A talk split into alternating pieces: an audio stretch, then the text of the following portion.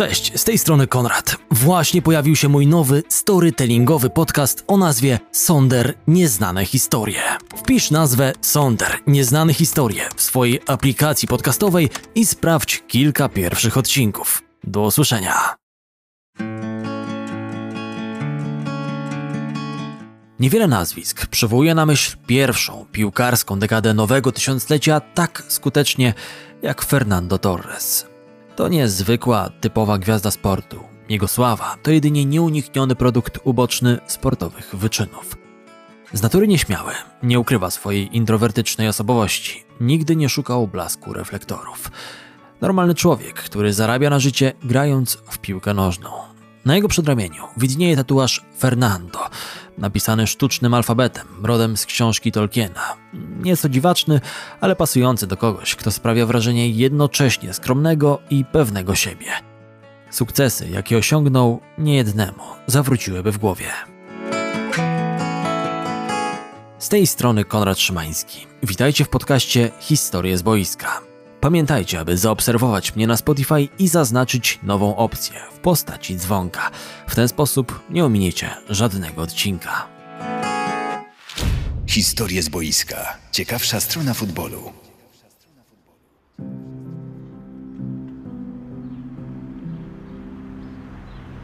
Urodził się w Madrycie, choć prawie wszędzie podaje się, że przyszedł na świat w miejscowości Fuenlabrada, Oczywiście, pochodzi słynna, ale narodziny miały miejsce w stolicy kraju 20 marca 1984 roku. To nijakie robotnicze przedmieścia Madrytu, gdzie wszystkie blokowiska wyglądają tak samo. Wielu znanych hiszpańskich graczy pochodziło z dzielnic o ponurej reputacji. Na przykład Iker Casillas wychował się w jeszcze biedniejszym Mostoles. Pierwszy sukces małego Fernando przyszedł właściwie od razu i on sam bezpośrednio nie miał na to wpływu. Jak opowiadali mi rodzice, poród uspokoił nerwy wszystkim członkom familii.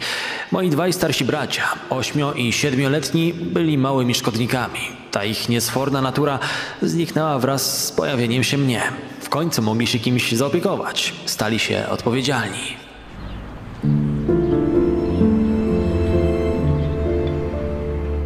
Powiedziano mu, że kiedy miał dwa lata, zaczął kopać w piłkę, którą jego brat Isra trzymał jako skarb. Łatwo było grać i dobrze się bawić, bowiem siostra Mari Paz pozwalała mu na wszystko. Przyjaciele z dzieciństwa do dzisiaj wypominają, że jego największe psoty polegały na tym, że wyrzucał wszystkie rzeczy przez okno. Ogólnie jednak należał do tych cichszych dzieci. Ten spokój służył mu we wszystkim, co od tamtej pory mu się przytrafiało. W Valdeavero, wiosce w prowincji Madryt, mieszkali Eulalio i Paz, jego dziadkowie ze strony matki. To właśnie tam rozkwitły biało-czerwone uczucia. Powód? Eulalio był kibicem Atletico, niemal fanatycznym. Kiedy moje galicyjskie korzenie ze strony ojca zbliżały mnie raczej w kierunku Deportivo La Coruña, niestrudzony dziadek tłumaczył mi, jak wspaniale jest kibicować Atletico, być częścią tej społeczności. Jako dzieci mamy tendencję do trzymania się upodobań naszych rodziców. Większość z nich po prostu towarzyszy swoim dzieciom na stadionach – jeśli rodzice jednak nie są pasjonatami futbolu, trudno wybrać drużynę, chyba że któryś z idoli jest wyjątkowo ekscytujący. Przypadek Torresa był szczególny. Nie miał ulubionego piłkarza ani kochającego piłkę ojca. W tym względzie szkoła wywarła na nim odwrotny wpływ. Prawie wszyscy koledzy w jego klasie szaleli za Realem Madryt tymi wątpliwościami i żalem chłopak wracał do dziadka, a ten nie rozmawiał z nim o piłkarzach, tylko tłumaczył, co oznacza nosić herb klubu. Powtarzał w kółko o wartościach, które są nieodłączną częścią drużyny. Ciężka praca, pokora, poświęcenie czy odporność w obliczu przeciwności. Pamiętaj, być atleti to upadać i wstawać, walczyć dalej. Ostateczny wynik nie jest jedyną rzeczą, która się liczy. W wieku pięciu lat dołączył do pierwszej drużyny, Parkę 84.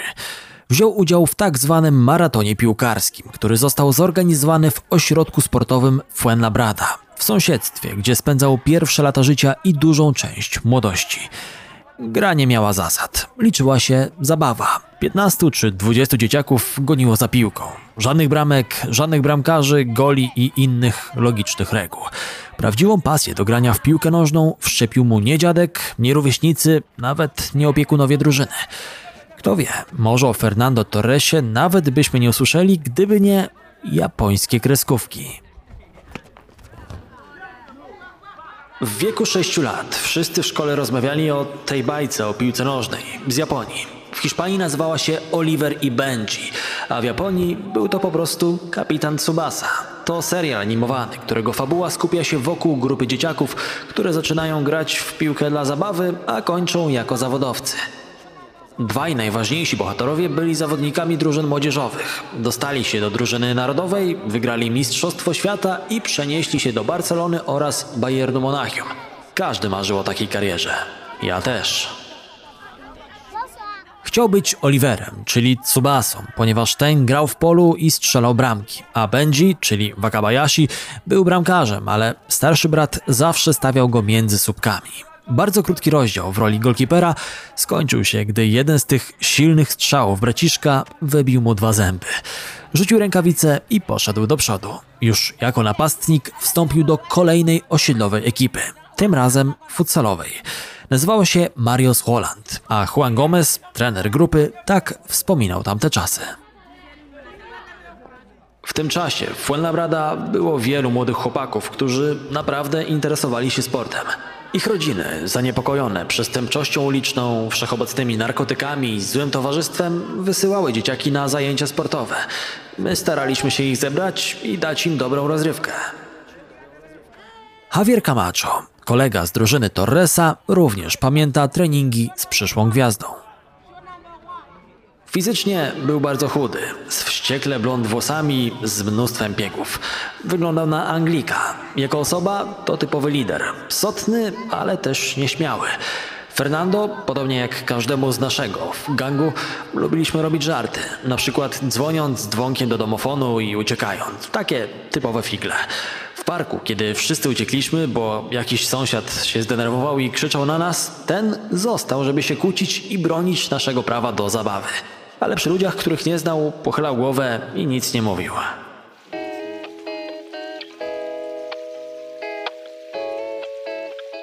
Sezonie 1992-93 według źródeł strzelił co najmniej 80 goli, a w ciągu trzech lat gry z Marios Holland drużyna wygrała wszystkie ligowe mecze. Kiedyś pokonali przeciwników 24 do 0, a on tańczył na parkiecie. Strzelił 11 goli i nigdy nie miał dość. Miał go zmienić Juan Gomez, ale on zaprotestował. Chciał dalej strzelać. To lubił najbardziej. Zanim skończył 10 lat, odbył swoją pierwszą pielgrzymkę na Vicente Calderón, stadion Atletico. Nasiona zostały posadzone. Pamiętam, że mój tata nie chciał mi powiedzieć, dokąd jedziemy. Nie wiem, który z nas był bardziej zajarany. On z powodu tego, jak bardzo byłem podekscytowany, czy ja z powodu niespodzianki, która na mnie czekała. Kiedy tam dotarliśmy, obaj byliśmy zachwyceni. Widziałem zdjęcia trofeów, ale nigdy wcześniej nie miałem ich na wyciągnięcie dłoni. Tego dnia miałem tę okazję. Tak, Fernando Torres stał się nowym atleti. Na początku lat 90. Jesus Hill, legendarny, ale i kontrowersyjny prezes Atletico, zrobił rzecz niewybaczalną. Z powodu oszczędności zamknął młodzieżowy system klubu. W rezultacie taki Raul nie miał wyjścia. Musiał opuścić kompleks Rojiblancos i dołączył do La Fabrica, młodzieżówki Realu Madryt. Na szczęście Akademia Atletico została ponownie otwarta, zanim Torres był gotowy do profesjonalnych treningów. Wraz ze swoim tatą i bratem Isrą pojawił się na czymś w rodzaju castingu w jednej z madryckich dzielnic, niedaleko Calderona, dwie godziny przed wydarzeniem. Wraz z nim dwie setki dzieci, chłopaków spragnionych wielkiej kariery. Żwirowe boiska 11 na 11 i szybkie mecze dwa razy po 20 minut. Trenerzy musieli zrobić przesiew, by wybrać tych najzdolniejszych. Manuel Brigas, trener najmłodszych grup młodzieżowych, był jednym z tych, którzy rozdawali przepustki do kariery. Zapytałem bardziej doświadczonego kolegi, jaką ocenę w skali 1 do 10 powinniśmy dać temu blondynowi z biegami. Ten popatrzył na mnie z osłupieniem i wydukał tylko daj mu 11. Antonio Sesena, były dyrektor Akademii Atletico, chcąc skryć talent przed wszędobylskimi oczami skautów Realu Madryt, nakazał Fernando po 10 minutach gry ubrać się i pójść do szatni. Czy robię coś nie tak? Przeciwnie, jesteś świetny, przyjdź jutro na trening. Kiedy w tak młodym wieku należysz do takiej drużyny jak Atletico, przeżywasz nieopisane emocje. Ale w tamtym momencie nie można było zapomnieć, że piłka to tylko hobby. Dla rodziny Torresa była to udręka. Czterech członków familii włożyło wiele wysiłku w to, aby chłopak mógł zostać zawodowym piłkarzem. Wtedy nikt z nich nie myślał nawet o tym, że zajdzie aż tak daleko. Ojciec po południu musiał wychodzić z pracy, aby zabrać go na treningi do Orcasitas, ulokowanym 20 km od miejsca zamieszkania. W inne dni matka, podobnie jak brat czy siostra, zabierała go na treningi autobusem lub pociągiem, w deszcz czy w upały. Zawsze była chętna do pomocy. Mówiła: w dniu, kiedy ci się to znudzi, po prostu tam nie wrócimy. Nie czuj się zobowiązany, by grać na siłę. Cóż, nigdy mu się nie znudziło. Kontynuował wspinaczkę po szczeblach kariery, zaczynając robić hałas na krajowej, ale już też na europejskiej scenie. Drużyna atleti do lat 14 grała na turnieju Nike World Club Cup przeciwko najlepszym juniorskim drużynom na świecie, takim jak Real, Barcelona, Milan i Manchester United. Torres jako kapitan i jego koledzy wrócili do Madrytu jako mistrzowie. W ćwierćfinale z PSW przeszedł samego siebie. Przedryblował trzech obrońców, okiwał czwartego i zakończył akcję lobem nad bramkarzem. Atletico pokonał Real w półfinale i Reggiane w ostatnim meczu turnieju. Napastnik został też uznany najlepszym zawodnikiem rozgrywek w swojej grupie wiekowej. Awansował również do drużyny Juvenil Atletico, gdzie trenowali chłopcy 3 lata starsi od niego. Kończąc 15 lat, podpisał pierwszy zawodowy kontrakt piłkarski, w dodatku z klubem swojego życia. Wkrótce miał zostać gwiazdą Los Colchoneros. Dwa lata później, chwilę po tym jak Juveniles Atletico wygrali młodzieżowy Puchar Mistrzów, zadzwonił do niego Paulo Futre, legenda klubu oraz ówczesny dyrektor sportowy. Powiedział mu, że będzie trenował i spędzi okres przedsezonowy z pierwszą drużyną. Dogodny moment, aby zacząć integrować się z zespołem. Stało się to we wtorek. W środę poszedł na trening, a w niedzielę zadebiutował w meczu drugiej ligi na Vicenta Calderon przeciwko Leganes. Rozegrał 26 minut, zastępując z ławki Lukę. Miał zaledwie 17 lat. Kibice zaczęli nazywać go El Niño, czyli po prostu dzieciak. To był 27 maja 2001 roku. Było tuż po godzinie pierwszej. Stadion pełen kibiców, stawką awans do Primera Divisiona. Wygrywaliśmy 1 do 0, a napięcie czuć było w każdym zakątku Calderon. Ja jednak, całkowicie spokojny, czułem, jak ogarnia mnie ogromna chęć do gry. Wtedy jeszcze nie trafił do bramki. Zrobił to dokładnie tydzień później, na wyjeździe, w starciu z Albacete.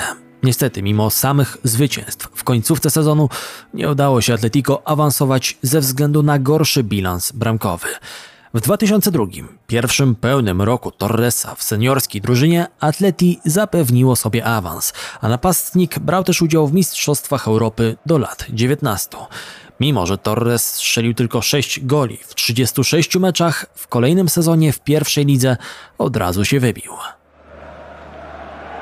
Oj, tak, to był dobry sezon. Zdobyłem 13 bramek i grałem na przyzwoitym poziomie przez cały czas, zwłaszcza przeciwko Barcelonie i Deportivo La Coruña na Calderón. Te dwa mecze w pewien sposób naznaczyły moją karierę jako profesjonalnego piłkarza. Czułem, że kibice zaczęli wierzyć w moją grę i wierzyć we mnie. W 2003 roku Chelsea, która dzięki nowemu właścicielowi Romanowi Abramowiczowi miała bardzo zasobne kieszenie, złożyła ofertę za Torresa, opiewającą na prawie 30 milionów funtów. została odrzucona. W tej samej kampanii hiszpański goleador o mało nie przekroczył granicę 20 bramek. Zajął też trzecie miejsce wśród najlepszych strzelców La Liga. Stał się talizmanem Atletico, a także najmłodszym kapitanem drużyny. Miał zaledwie 19 lat, kiedy wziął na siebie opaskę kapitańską i wyciągnął Rojiblancos z głębi najczarniejszych dni w Segunda.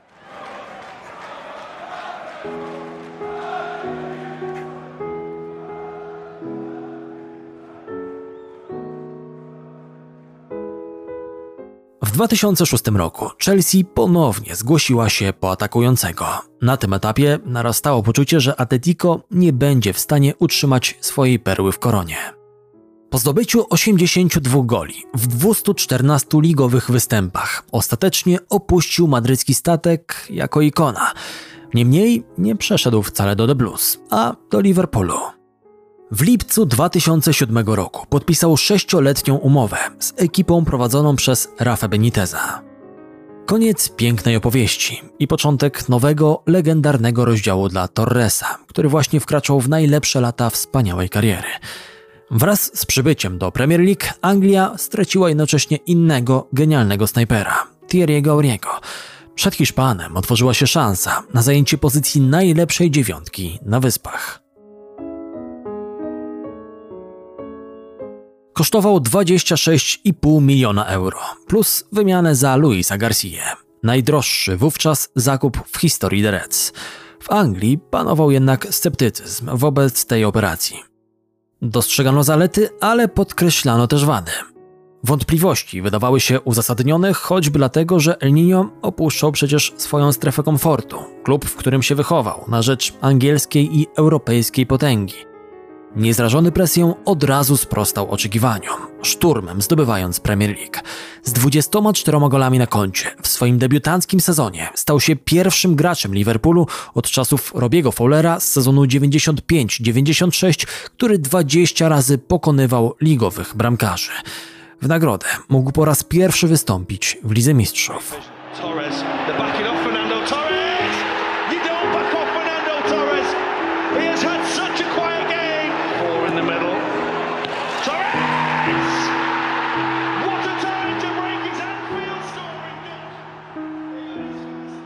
Byłem zaskoczony tym, jak dobrze wszystko poszło od razu po zmianie barw. Spodziewałem się, że pierwszy rok będzie przejściowy, ale kiedy strzeliłem gola przeciwko Chelsea, uwierzyłem, że nie istnieje dla mnie sufit.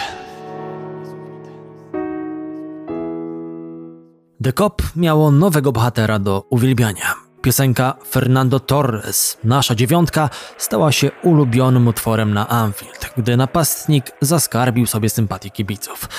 Po znakomitym debiutanckim sezonie w angielskiej ekstraklasie Torres powiększył swój sukces klubowy o tytuł gracza meczu w finale Mistrzostw Europy. Strzelając jedyną zwycięską bramkę, gdy Hiszpania pokonała Niemcy, co było pierwszym z niezwykłych międzynarodowych zaszczytów. Przed najważniejszym spotkaniem w jego życiu trener, legendarny Luis Aragones, wygłosił mu mowę motywacyjną.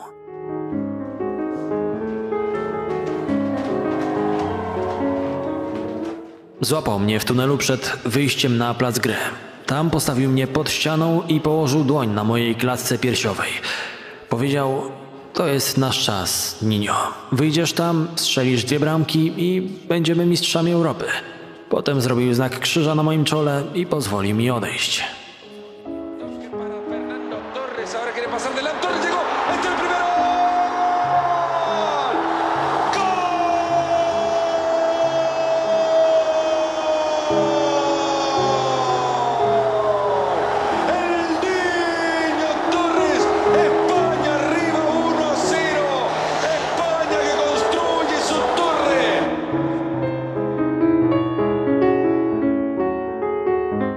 Błogosławieństwo Aragonesa zadziałało. Napastnik został bohaterem La Rocha i jednym z bardziej wziętych piłkarzy ofensywnych na świecie. Występy Hiszpana nie mogły pozostać niezauważone. Ponownie do boju o podpis Fernando ruszyła Chelsea. Oferta 50 milionów euro.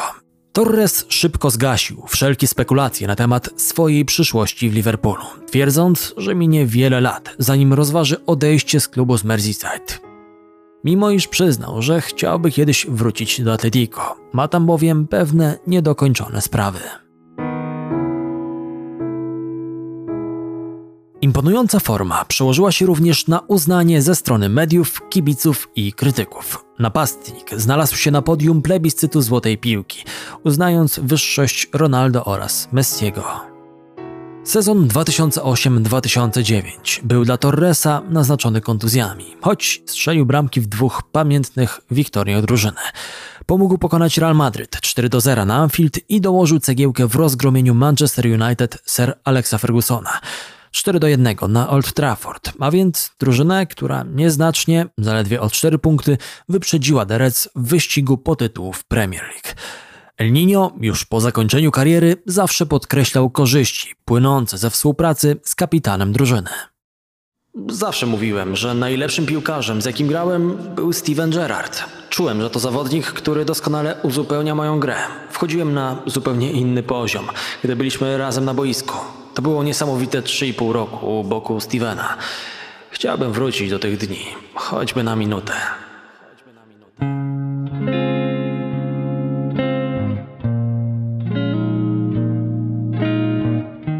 Sierpniu 2009 roku podpisał nową umowę z Liverpoolem. Znalazł dom z dala od Hiszpanii, ciesząc się życiem w wielkim mieście. Wcześniej, w typowym dla siebie, cichym stylu, bez nadmiernego rozgłosu, poślubił Olaję Dominguez. Żadnych wyszukanych uroczystości, żadnego dzikiego przyjęcia, ani jednego paparazzo. Tylko dwoje gości na prywatnej ceremonii w małym, lokalnym ratuszu w El Escorial w Madrycie. Razem mają już trójkę dzieci: 12-letnią Norę, 11-letniego Leo i 6-letnią Elsę. To z nimi Fernando najchętniej spędza czas. Jestem bardzo rodzinną osobą. W swoich czterech ścianach, otoczony żoną i dziećmi, czuję się najbardziej zrelaksowany. Podczas kariery na Merseyside, z dala od słonecznych ulic Fuenlabrady, Torres rozwinął głębokie przywiązanie do miasta. Fundamentalna część mojego życia. Gdyby można określić, czym jest drugi dom, Liverpool idealnie oddawałby tę definicję. Nie wszystkie jego przyjemności są tak oczywiste jak miłość do lodów i muzyki Beatlesów. Zakup Astona Martina DBS z filmu o bondzie Casino Royale był rzadkim przykładem rozrzutnego samozadowolenia ze strony prawdziwie skromnego gościa. Inna anegdota? Po porażce Liverpoolu w Lidze Mistrzów 0 do 1 z Olympique Marsylią w 2007 roku wściekły Torres wrócił do domu i nie mógł się odnaleźć w pomeczowej rzeczywistości. W końcu znalazł sposób na odreagowanie frustracji. Cóż, zdecydowałem, że najlepszym sposobem na przepracowanie tego stanu będzie złożenie dwóch mebli do salonu. Na boisku nie było widać żadnych oznak spowolnienia rozwoju. W grudniu 2009 roku po raz drugi z rzędu został wybrany do jedenastki FIF Pro World. Pomimo operacji kolana, która skróciła jego sezon w kwietniu, wciąż był najlepszym strzelcem The Reds z 22 bramkami. Odzyskał sprawność na czas przed mundialem w 2010 roku. Mimo, że z indywidualnej perspektywy turniej nie dało się zaliczyć do udanych, El Niño zagrał ostatnie 15 minut w dogrywce finału, po której Hiszpania została koronowana na mistrza świata. Następnie sprawy na poziomie klubowym dość szybko zaczęły się pogarszać. Pod wodzą Roya Hodgsona Liverpool wkroczył w mroczną erę w historii klubu. Forma napastnika dramatycznie spadła, a w drużynie słychać było pomruki niezadowolenia z obecnej sytuacji. Nic dziwnego, za jego czasów ekipa nie zdołała wygrać kompletnie niczego. W styczniowym okienku w 2011 roku Chelsea ponownie dostała po nosie, gdy wyłożyła na stół 40 milionów funtów. Za mało. Wtedy to Torres złożył formalną prośbę o transfer, która to zakończyła się dobiciem targu w ostatnim dniu okienka. 50 milionów funtów i status najdroższego piłkarza w Anglii. The Blues w końcu mieli swojego człowieka po prawie dekadzie nieustających starań. Nie będzie przesadną hiperbolą, jeśli porównamy ten ruch do rzucenia się w przepaść. W ten sposób Torres zerwał wszelkie więzi z fanami Liverpoolu, którzy przecież go uwielbiali. Oburzenie wśród kibiców The było tak wielkie, że internet szybko zalał obrazki palonych koszulek z numerem 9. Ten, kto nas zdradzi, zawsze będzie szedł sam. Głosiły transparenty wznoszone przez fanów Liverpoolu. Nie był już bohaterem, a zdrajcą The Cop. Odwrócił się od klubu, kiedy sytuacja stała się trudna. Z pomocą przyszedł jednak kapitan. Najbardziej lojalny z lojalnych Steven Gerrard powiedział mu wtedy: Myśl o sobie i rób to, co jest dla ciebie najlepsze. Nie masz nic do udowodnienia. Niektórzy uważają decyzję Torresa za egoistyczną, motywowaną raczej pieniędzmi niż lojalnością. Prawda jest taka, że Gerard miał rację. Torres nie miał nic do udowodnienia. Jego wysiłki nie były wystarczające, by popchnąć Liverpool do chwały i to bynajmniej nie z własnej winy. Torres miał wszystko: tempo, niszczycielską zdolność, wykańczanie akcji i niemal telepatyczną relację na boisku z Gerardem. Wchodząc w swój szczytowy okres, chciał grać na najwyższym poziomie, rywalizować o trofea. Przynęta Chelsea była zbyt kusząca, by ją po prostu zignorować. Kariera piłkarza trwa krótko, a Torres chciał ją jak najlepiej wykorzystać. Jak się jednak okazało, Chelsea nigdy nie mogła zaoferować mu takiego samego poziomu uwielbienia. Zaledwie 6 dni po transferze Torres zadebiutował w nowym klubie przeciwko The Reds. Hiszpan schodził z boiska jako pierwszy przy stanie 1 do 0 dla rywali. Ku uciesze swoich byłych fanów Torres w magiczny sposób nie odzyskał formy po zmianie barw. Do końca sezonu 2010-11 wystąpił 18 razy w niebieskiej koszulce i strzelił zaledwie jednego gola. Czy była to konsekwencja operacji kolana, która zahamowała tempo rozwoju, czy też emocjonalny i psychologiczny wpływ odejścia z Liverpoolu?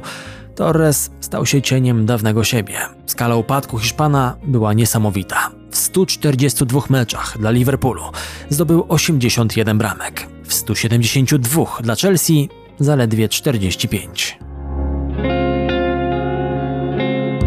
Paradoksem jest to, że występując na Stamford Bridge wygrał to, czego mu brakowało.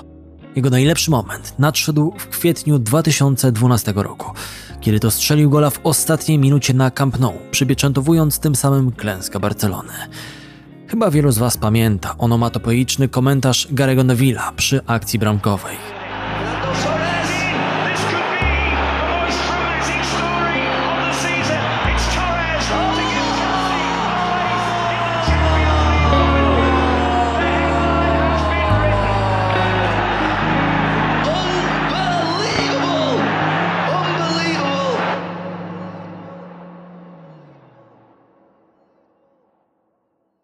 Chelsea wygrała te rozgrywki, pokonując w finale Bayern w rzutach karnych. Torres spełnił swoją wielką ambicję, ale dyspozycją niewątpliwie zawodził. Stawał się coraz słabszy. Historie z boiska. Ciekawsza strona futbolu.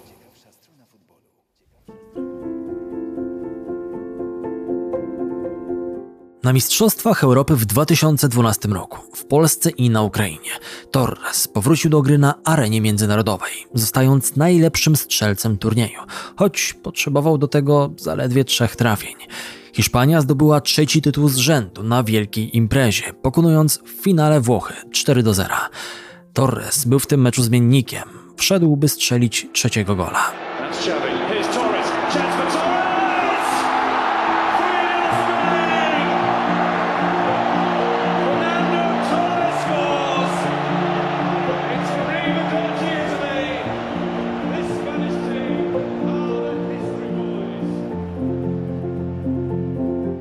Wielkie odrodzenie? Nic z tych rzeczy. Okazało się, że był to tylko fałszywy znak. Prawdopodobnie ostatni punkt kulminacyjny przed powolnym i bolesnym upadkiem w ciemność. Ponowne zjednoczenie z Rafą Benitezem w Chelsea po Mistrzostwach Europy przyniosło lekką poprawę formy, jednak generalnie pozostawał prawie nie do poznania jako niegdyś nieposkromiony napastnik The Reds. Udręka, jaką odczuwał z powodu niemożności odtworzenia swojej najlepszej formy, była oczywista. To było jak pływanie w mokrych ubraniach. Próbowałem wszystkiego, ale im bardziej chciałem, tym bardziej nie wychodziło. Po kolejnym, rozczarowującym sezonie 2013-14 pod wodzą Jose Mourinho, Torres dołączył do AC Milanu na zasadzie wypożyczenia w sierpniu 2014 roku. W nadziei na to, że świeży start może ponownie rozruszać jego spowolnioną karierę. Pół sezonu i jeden gol później działacze z Mediolanu zatwierdzili definitywny transfer, ale tylko po to, aby Torres uzgodnił umowę wypożyczenia z Atletico Madryt kilka dni później. A więc powrót na stare śmieci. Długo oczekiwany comeback lokalnego bohatera do klubu, z którego pochodził, nadszedł w najlepszym momencie – Dwa gole w rewanżu jednej ósmej finału Copa del Rey przeciwko Realowi Madryt cofnęły zegar do czasów jego dawnej chwały.